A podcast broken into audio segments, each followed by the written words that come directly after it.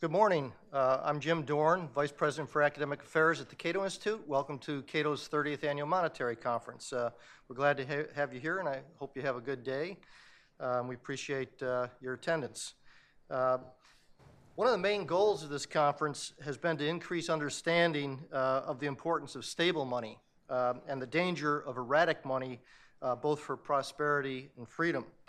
Uh, thus, one of our goals has been to explore alternatives to government fiat money, or rather, discretionary government fiat money in particular. Uh, all the conference proceedings have been published in the Cato Journal, uh, which I edit. Uh, so if you're interested, it's online. All you need to do is go to Cato's website, www.cato.org, and then go to the Cato Journal. Uh, I'd like to take a moment to pay a tribute to an old friend, Anna, Anna Schwartz, who many of you know. She was one of the world's foremost economic historians specializing in money and banking.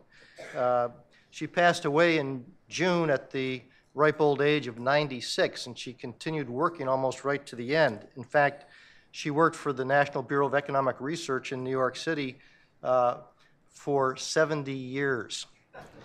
Uh, and I, I met her son at the, uh, at the funeral in New York, and he said he was embarrassed to retire because his mother was still working. Uh,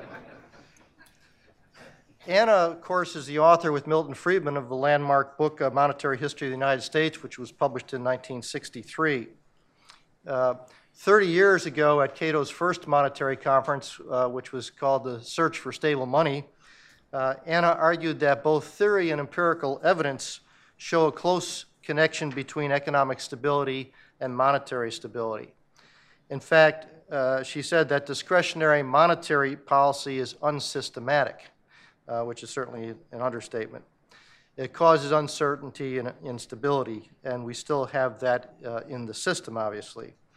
Prior to her death, in fact, she was very critical of the Fed's ultra low interest rate policy and the expansion of its powers. Uh, she held, quote, no bank is too big to fail. And I guess she might even include there the central bank. Uh, she was a courageous, independent minded scholar and a first class human being, and uh, I know we'll miss her a lot. Uh, today, as I said, there's no monetary rule of any kind, no long run fiscal rules as well.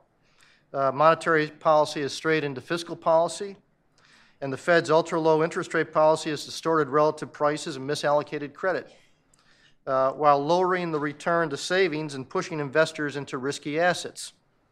Uh, quantitative easing is continuing to enlarge the Fed's balance sheet, uh, but it's had little impact on the unemployment rate, which should not be surprising. Uh, the key, key questions that we like to look at at Cato is the role between the state and the market, and uh, and therefore the state and the individual, uh, but also the role of the state and money. Uh, F.A. Hayek, whom this auditorium is named after, uh, said, and I quote, all those who wish to stop the drift towards increased government should concentrate their effort on monetary policy. So he obviously thought it was very important, as we do at Cato. Uh, and that's been the motivation for this conference. Uh, today, we continue that search for stable money and our distinguished speakers will focus on four things basically how to avoid another financial crisis, the limits of monetary policy, lessons from the euro crisis, and ending financial repression in China, which is our final panel. Well, let's get started. We're honored to have as our keynote speaker uh, Vernon Smith, who's a longtime friend of Cato and, of course, a Nobel laureate in economics uh, for his groundbreaking work in experimental economics. Uh, that's what we know about Vernon. What you may not know about Vernon is that he was born in Wichita before the Great Depression. Uh, so he must have started writing and doing research when he was about 10 years old. Uh, he began school in a rural, one room uh, schoolhouse. Uh, and like Jim Buchanan, lived on a farm, at least for a while.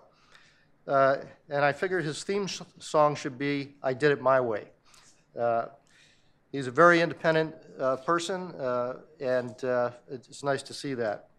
Uh, he got his undergraduate degree in electrical engineering from Caltech. He's going to be a, a, scientist, and then switched to economics. Uh, He then went to the University of Kansas, got his bachelor's degree, and then went to Harvard, got his PhD in economics. His job at Purdue uh, started his work in experimental economics, and again, that was against the tide. Uh, nobody was really doing that at that point. Uh, and uh, I really recommend his autobiography, Discovery, a Memoir, uh, which is well worth reading. Uh, and of course, Vernon's surname fits him well. He's a student of Adam Smith and a scholar interested in the pow- powerful idea of spontaneous or emergent order. And we put this slide up here, which is one of my favorite quotes from Vernon. It was in the American Economic Review uh, several years ago. Um, and of course, spontaneous or emergent order depends upon freedom and the rule of law. Thus, uh, Vernon's a professor of economics and law at Chapman University.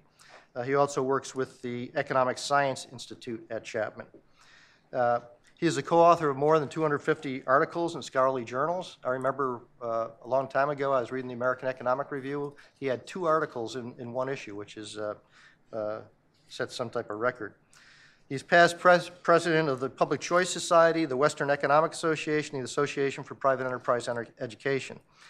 In addition to teaching at Purdue, Vernon has been on the faculty at Brown University, University of Massachusetts, University of Arizona, and of course, George Mason University.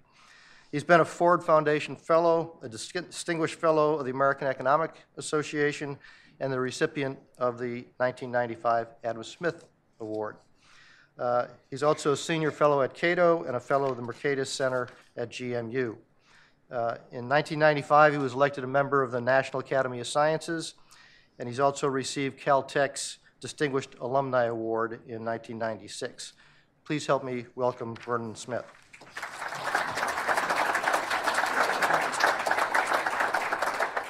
Uh, well, thank you very much, Jim. It's a great pleasure to be here. And you know, when you're my age and you say that, you mean it. Uh, I want to introduce my uh, co author and co worker, uh, Steve Gjerstad. Steve, if you'd stand up. Uh, Steve is going to be around for the entire conference. Unfortunately, I'm uh, not able to. When Jim asked me to take this on. I said, Well, I've got an event in Tucson the next day. I don't know whether I can do it, but, but we uh, were able to make the uh, arrangements to, for me to come. And I, you know, I, I was thinking flying in, I've known uh, Ed Crane for 35 years. I met Ed in, at Rio Rico uh, uh, conference in Arizona in 1977. Uh, Rio Rico was a, a bankrupt uh, resort uh, in Nogales, Arizona. In those days, uh, Cato got by by getting rooms in bankrupt resorts. And, uh, but a bankrupt resort sets the stage for my talk today, as indeed uh, I flew in on a bankrupt airline and s- service was never better. it, it's, uh, oh, and also met, see, I met Charles Koch at that meeting and all a bunch of the libertarians of, of the day. I remember Earl uh, Ravenal being there, and and of course Ed always was uh, respectful of other views, and so sure enough, Alan Greenspan was brought in Saturday night to give the after dinner speech. So I met Alan Greenspan 35 years ago. Okay, uh, let's see. Okay, there, here's a. I'll give you a brief uh, summary, this is really about this is about balance sheet crunches, severe ones. They, uh, fortunately, they only happen about once every 80 years. And I think one of our problems is we're not accustomed to thinking about that world because it's a very different world. And uh, the and, it's the widespread prevalence of, of low or even negative equity that is the basic uh, problem. And I want to show you some evidence of this imbalance. Uh, and, and, and the source of the problem housing. It's always housing. Uh, but I'm going to begin with the, uh, the housing um, market and the mortgage credit expansion in the 21 to 28, and then again 97 to 2005. I want to talk a little bit about stocks versus housing, because stocks, you see, do not blindside the economy the way housing uh, mortgage markets to do, do. And this is really kind of the exception that proves what I call the ratchet rule. And then I want to talk a little about, I'll show you one chart from 1920 to uh, 1910 or 11 that uh, I think dramatically shows you the uh, what we call the housing Fed-inspired uh, uh, uh, consumer cycle. And I'm going to just focus on one of. In our book that Steve and I are doing, we, we, we cover all the recessions, all 14 of them since the Great Recession. But I want to, I will show you a slide for the, the, double dip recession of 80 82. And then I, I want to talk about three responses. These are all very painful. But there's three fundamental ways of handling balance sheet problems. One is bankruptcy and default. That's the fundamental way to do it. This, this, is, this is the fundamental repair process, process when you have broken uh, balance sheets. It's by and large not what we do. Rather, we protect incumbent investors. Uh, they don't want to ha- face default, they don't want to lose their money. They're powerful, they're obviously a powerful political influence. The new investors that will come in in recovery, we don't even know who they are yet, so they're not there to, uh, to lobby. And then, uh, because there's so little experience in the United States, Steve and I have gone to other countries, and uh, they're a, a, mechanism that is very common in, in with countries with flexible uh, currencies is depreciation. Okay, and I'm talking about market depreciation. I'm not talking about devaluation in the sense of uh, central policy and I'm going to show you some, uh, at least three of many slides we have for Finland, Thailand, and Iceland, give you an idea of the mechanism of recovery from severe balance sheet crunches in those countries. Okay, uh, Proposition 1 Depression and the Great Recession are, we see as dis- disequilibrating housing mortgage market booms, fueled by massive flows of mortgage credit and the use of what Adam Smith called other people's money. This is the uh, Great Depression. And notice here, uh, all of these various uh, measures of, uh, of, of national output are all normalized on the first year of the Depression, 1929. So all of these various measures are being computed as a percentage of their, of their level in 1929. And this is the, the top one here. See, that is non durable consumption because we separate non durable consumption from durables. Here's gross product. Uh, uh, business investment and housing are separated out. And non durables I, I want to say something, I want to relate this very briefly to uh, laboratory experiments. The first experiments I did, beginning in January 1956, and the first paper in 1962, uh, I was looking, asking the question of whether, whether with completely decentralized information, a market could find the equilibrium.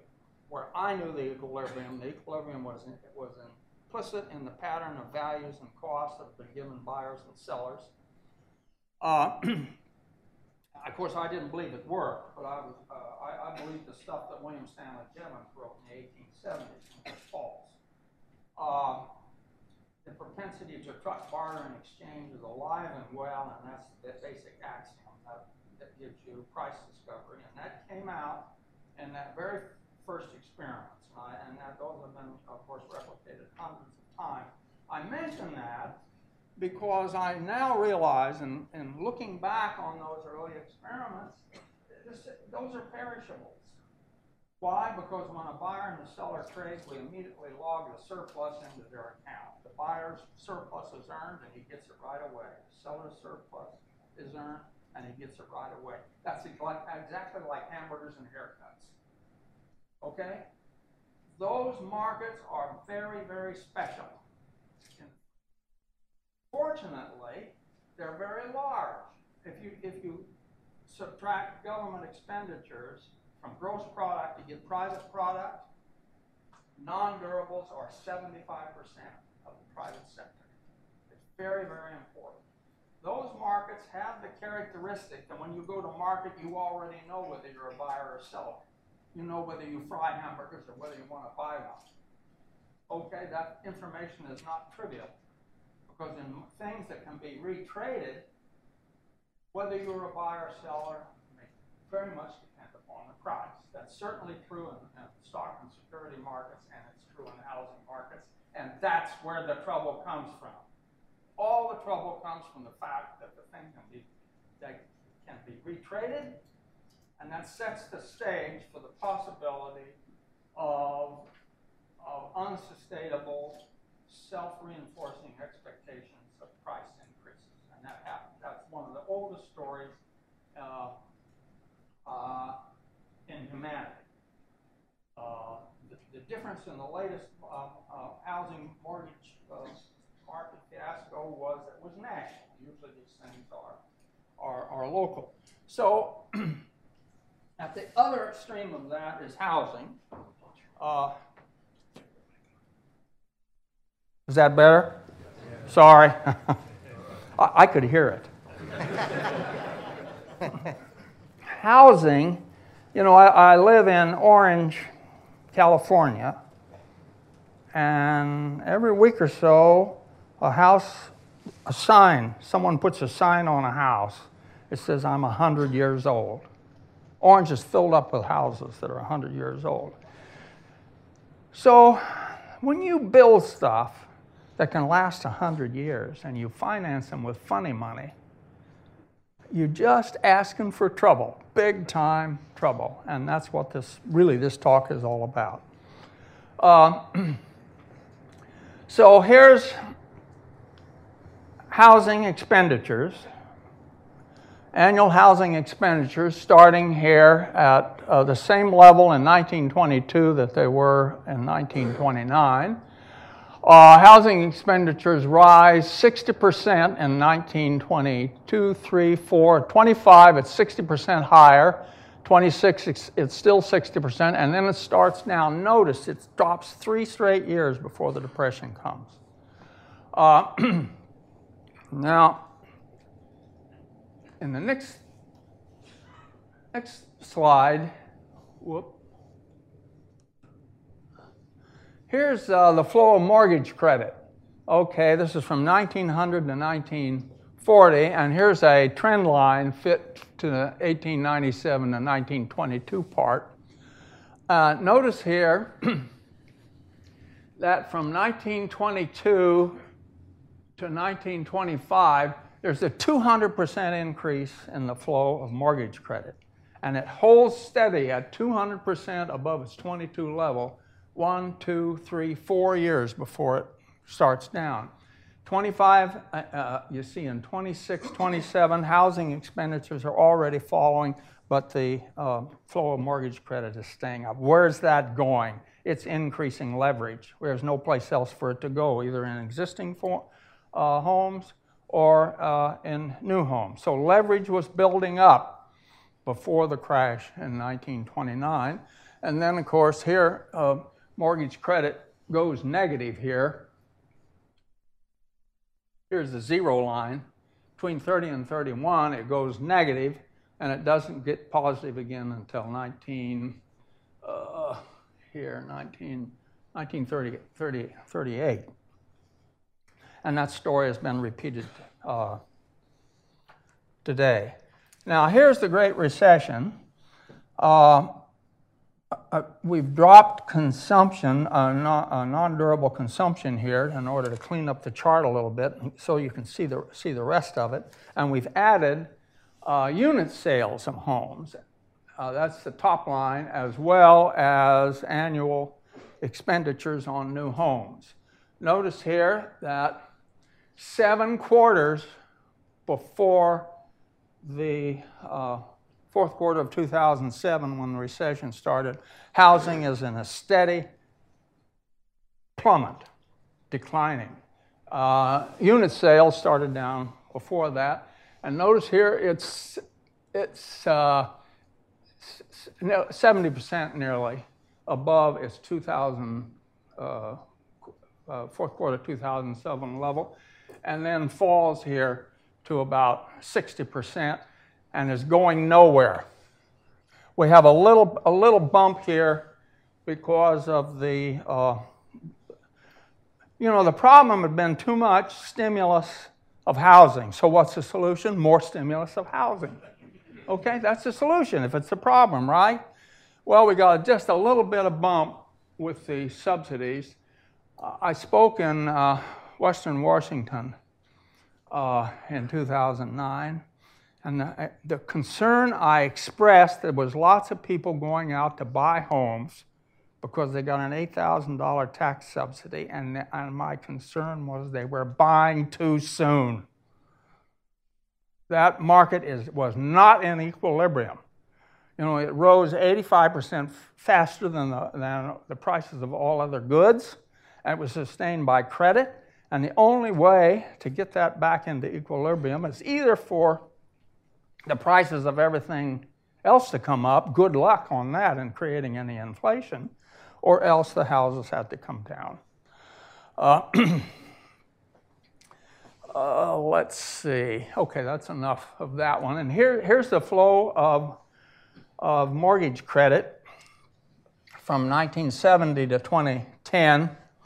And you'll notice here there's a, uh, there's a bubble here in mortgage credit in the late 70s. Well, uh, the inflation adjusted price, uh, median price of homes uh, peaked in 1979. That, was, that bubble peaked out in 79.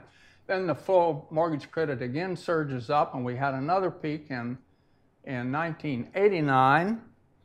And then uh, housing didn't begin to, to cover, uh, recover until 1997. That was the year that we had very strong bipartisan support for making us all rich by doing away with the, ta- the capital gains on housing uh, up to $500,000. uh, and so here's the surge in mortgage credit. The, uh, it peaks out here in 2005. Uh, uh, homes, home prices rose through 2005 and then basically flattened in 2006 and then plummeted. oh, and then now if you take this, the difference between that red line and the trend, replot that down here. Think of that as the excess flow of mortgage credit, okay, excess or deficiency around that trend line. And then plotted on the same graph here, we have uh, the, uh, the flow of foreign, foreign funds into the United States. And you can see that that's of comparable magnit- magnitude. And a lot of that money was going directly into housing in the sense of buying Fannie and Freddie the Chinese knew those were guaranteed and they were buying them like they were going out of style. Uh, this is a, kind of an interesting chart in that it, uh, what it plots here is uh, total residential mortgage debt outstanding. The blue line here is the sum of Fan and Fred, okay, so that's the, uh, uh the uh, combined enterprises. And here, remember, I said that the housing bubble starts off and took off just after 19, it, uh, it reached a low and started up in 1997.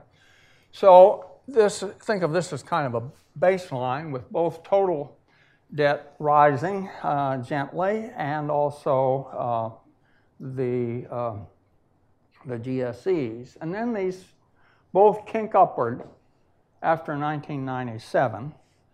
Uh, there's an even bigger kink, uh, a second one, in the difference between total residential debt outstanding and the, and the combined enterprises. And then uh, remember that prices peak out in 2006 and start and start down. So we see here really two very uh, distinct phases in this bubble.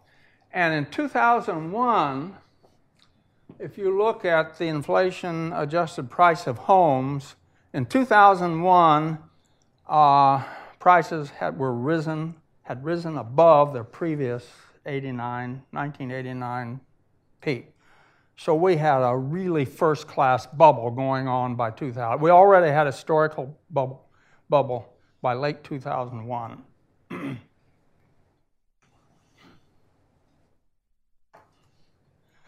okay, uh, leverage cuts far deeper on the downside than on the upside, and there's a couple of charts here for illustrating that. This is the total value residential, all homes in the United States. Uh, just to give you some perspective, in 2006, homes were roughly a third of all wealth. Another third was in all listed um, securities, public companies, and then the other third is basically everything else private companies and mom and pop stores and, and so on. So uh, at that time, it was about a third of that, of that uh, total.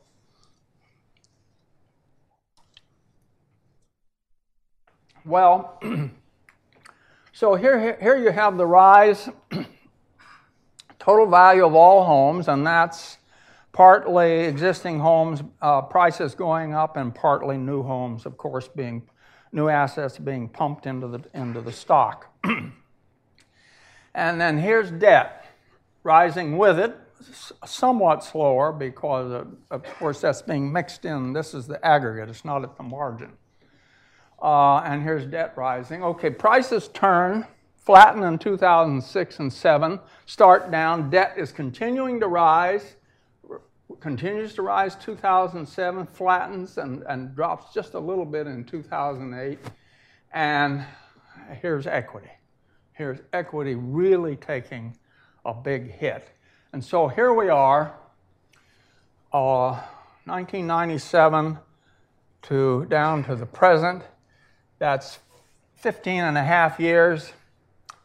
Here's equity in all equity in all homes here. Equity's back up to what it was 15 and a half years ago. How's that for a marvelous performance for a major industry? And we did it. All of us did it. It's very hard to find who's to blame in a bubble. And you see this, uh, we've seen hundreds of them in the laboratory. And when people get caught up in these self sustaining rising prices, you can't predict the turn down. And, uh, believe me, we've seen hundreds of them. We know only that more cash makes them worse. If they can borrow, it makes them worse. Uh, if, if you deny money to that system, that's, that works uh, doesn't mean that, well, let me, that, uh, that so it's uh, really, you know, the borrowers, sellers, real estate agents, uh, uh, people that that uh, rated uh, mortgages, uh, the banks, the government, the regulators. Read Sheila Bair's book. The, the regulators are caught up in the same expectation that these prices are going to go higher. It's everywhere. Um, Now, this gives you some idea, this is based upon the Fed's survey of, of uh, consumer finances. Uh, first, uh, I've just shown here the 2004 to 2007 change, and then the recent one just out, the change from 2007 to 10. It's both the uh, income change and net worth change. And so you'll see from 2004 to 7, there was no change in median income, but the mean is up 8.5%. So those above the median, the people who are better off, are doing better than the people below the uh, median in terms of income. But it's just reversed in terms of net worth change. Those below the median are 18% versus 13%. The intention to make the poor better off by getting them into more valuable home was basically working. Okay? It was working, but it couldn't last. Here's the period 2007 to 10. Median income goes clear back to what it was uh, uh, in the late 1990s, and also uh, the mean falls uh, even more. But look at the, what happens here on the uh, on net wealth off 30.8% for people for the median. Uh, so it was so this is this net worth median net worth is now back to what it was in the survey about 1992. Okay, uh, $10 trillion came off the value of stocks in the dot com crash. 2000, 2002, and it was hardly a dent in the bank balance sheets. We had only a mild recession in 2001, and it really wasn't due to that. Investment had stalled even earlier. And similarly, if you look, say, the crash of October 19, 1987, no recession. 2.2 trillion came off the value of homes 2000 first quarter 2006 to quarter 3 2007 and the banks were in deep trouble Fed QE zero liquidity moves failed. By the way, what's QE zero? We don't know what else to call it. Uh, the Fed doesn't talk about it anymore. Uh, if you go to Ben Bernanke's, he gave four lectures last March, and you can get his slides. Uh, monetary ease, QE1, 2, and 3. QE1 begins with the September October uh, massive intervention uh, in, in uh, 2008. Uh, Bernanke, from August 10th, 2007, until pretty much the end of September 2008, was following the Friedman Schwartz recommendation. He was, and he promised it would never happen again. Remember, he apologized to Anna and Milton and said it'll never happen again, and he didn't let it happen again. He created liquidity with the standard uh, uh, tools, and it did nothing because he didn't have a liquidity problem. He had a solvency problem. Steve and I believe there was a solvency problem in 1930. There was already a solvency problem, and we think that whole period needs to be carefully looked at again because we think that in, in the light of what happened in the Great Recession.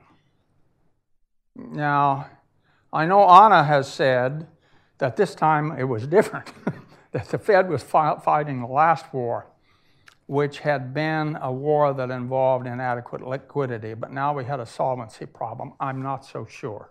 I think we had a solvency problem already in 1930, uh, and so that it is not so clear that we would not been in deep trouble even if we had made important liquidity moves.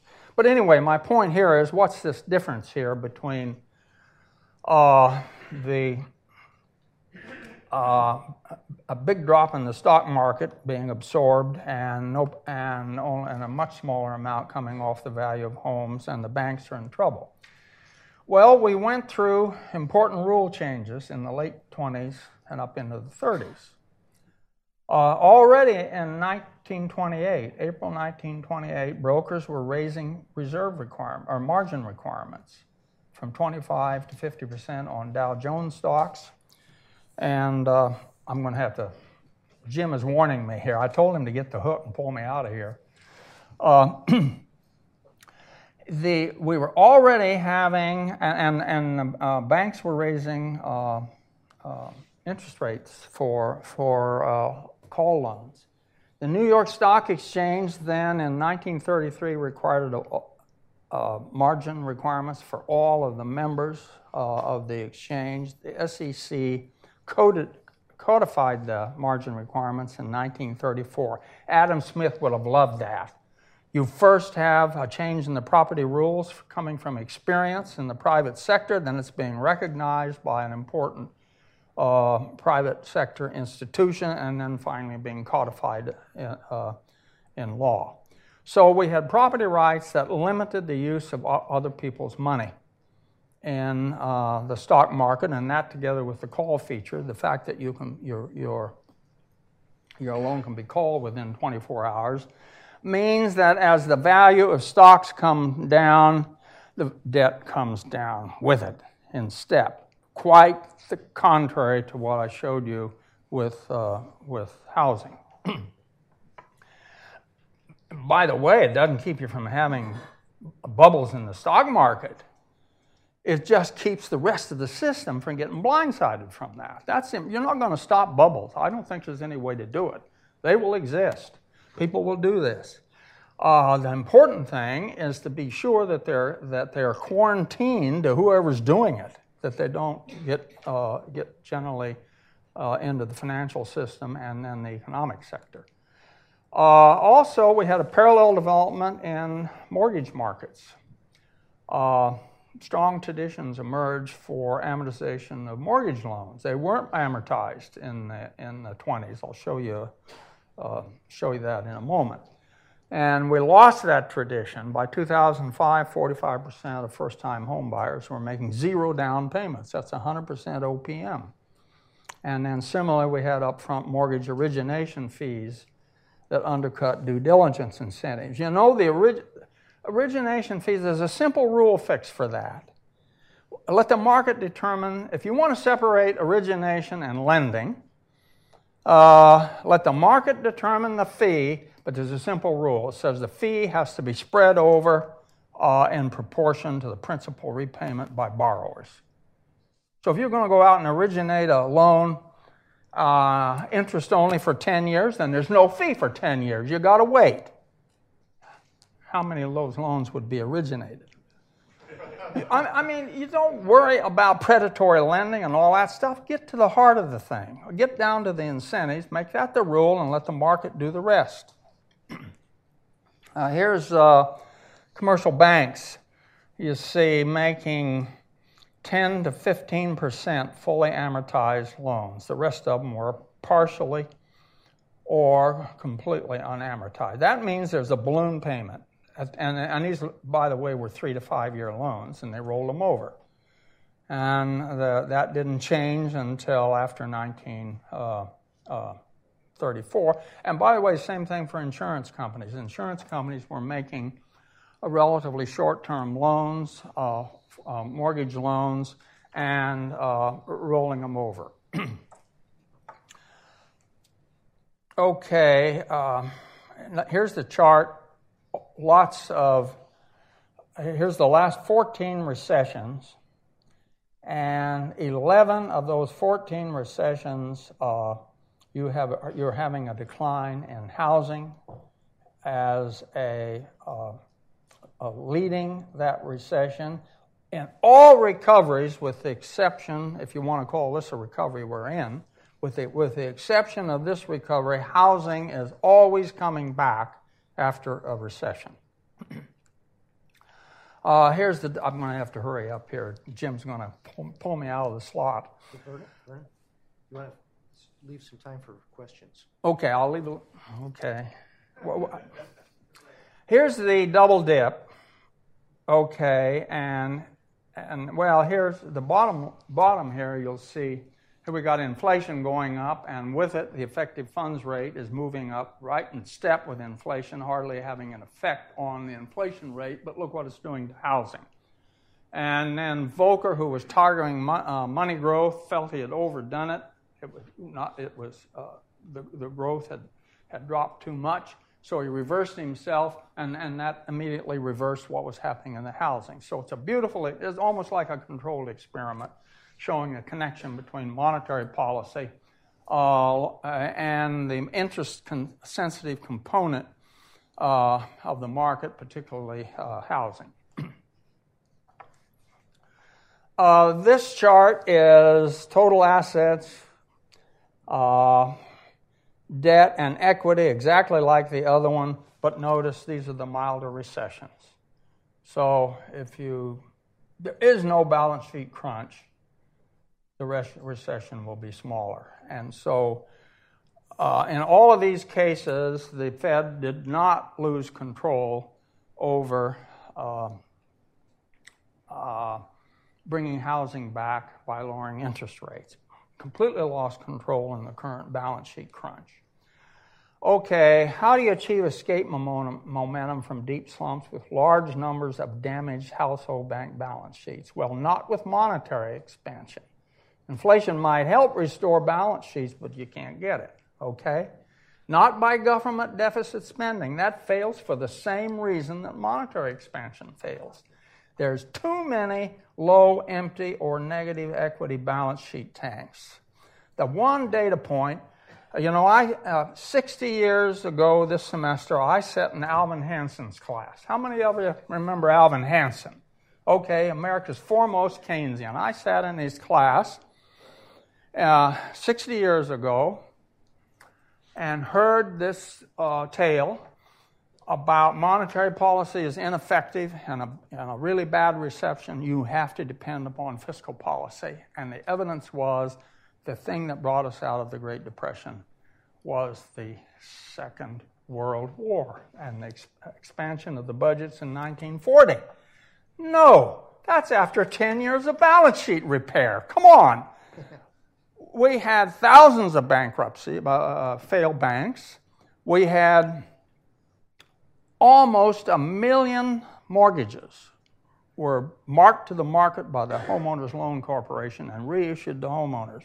Huge amount of balance sheet repair. Yeah, if you get the balance sheets work to work, then fiscal policy will work. Monitor everything will work if you get the balance sheets fixed. But that's what you got to give your attention to, and that's not what we've been giving our attention to. okay, I'm going to, uh, hmm. well, bankruptcy default. Here, let me go through this very quickly. You mark bank mortgages to market, reset borrower's principal to market, lower payments to support reduced principal balance if the borrower can pay, otherwise, foreclose or short sell the house. Banks recapitalize through private markets, downsize as required, zero out equity, bond haircuts. That's basically what they've done over at the FDIC. Uh, it's what Sweden did and came back uh, quickly. Uh, government guarantees deposits only, not the investors. Now you get this way, you get new capital directly supporting new lending, undiluted, undiluted. You see by by losses being carried over on on balance sheets. And the idea is to remove those balance sheet barriers to lending and borrowing. Uh, this is what we usually do. Uh, this is the this is the process of protecting uh, incumbent investors. Uh, you either the central bank lifts toxic assets off the balance sheets of banks. That's just kicking the negative equity can from the private sector to the public sector. It's still a drag on future growth and future income. Uh, in, in the banks, you, uh, you let them uh, delay taking hits on their balance sheet, stretch out loans, lower interest rates. That's just kicking the negative equity can down the road. You're not getting rid of it. and it's a drag on output, it's a drag on recovery, and that's our problems. I'm going to stop now. I will just leave you here with, a, with one, one example Thailand. And, and the secret there is the currency depreciation gives you a crescendo of defaults and bankruptcies. is most dramatic in, in Iceland. Uh, that clears the decks, and also with, with that lower depreciation, or that depreciated currency, exports start to boom. In all of these cases, both exports and imports boom, so it's not a matter of be- begging your neighbor. Thank you, ladies and gentlemen.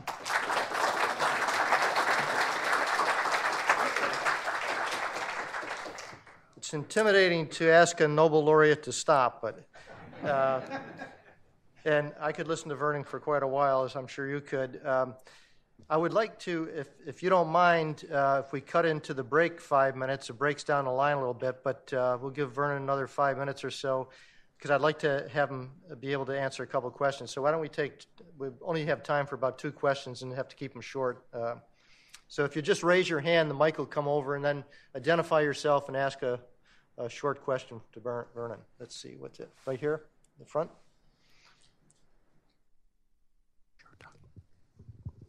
Thank you. Uh, I'm Mary O'Grady from the Wall Street Journal. Thank you for your Hi, talk. Mary. Hi, Vern. Um, you, in the very beginning of your talk, you said that fortunately these housing um, events uh, seem to only come about 80 every 80 years.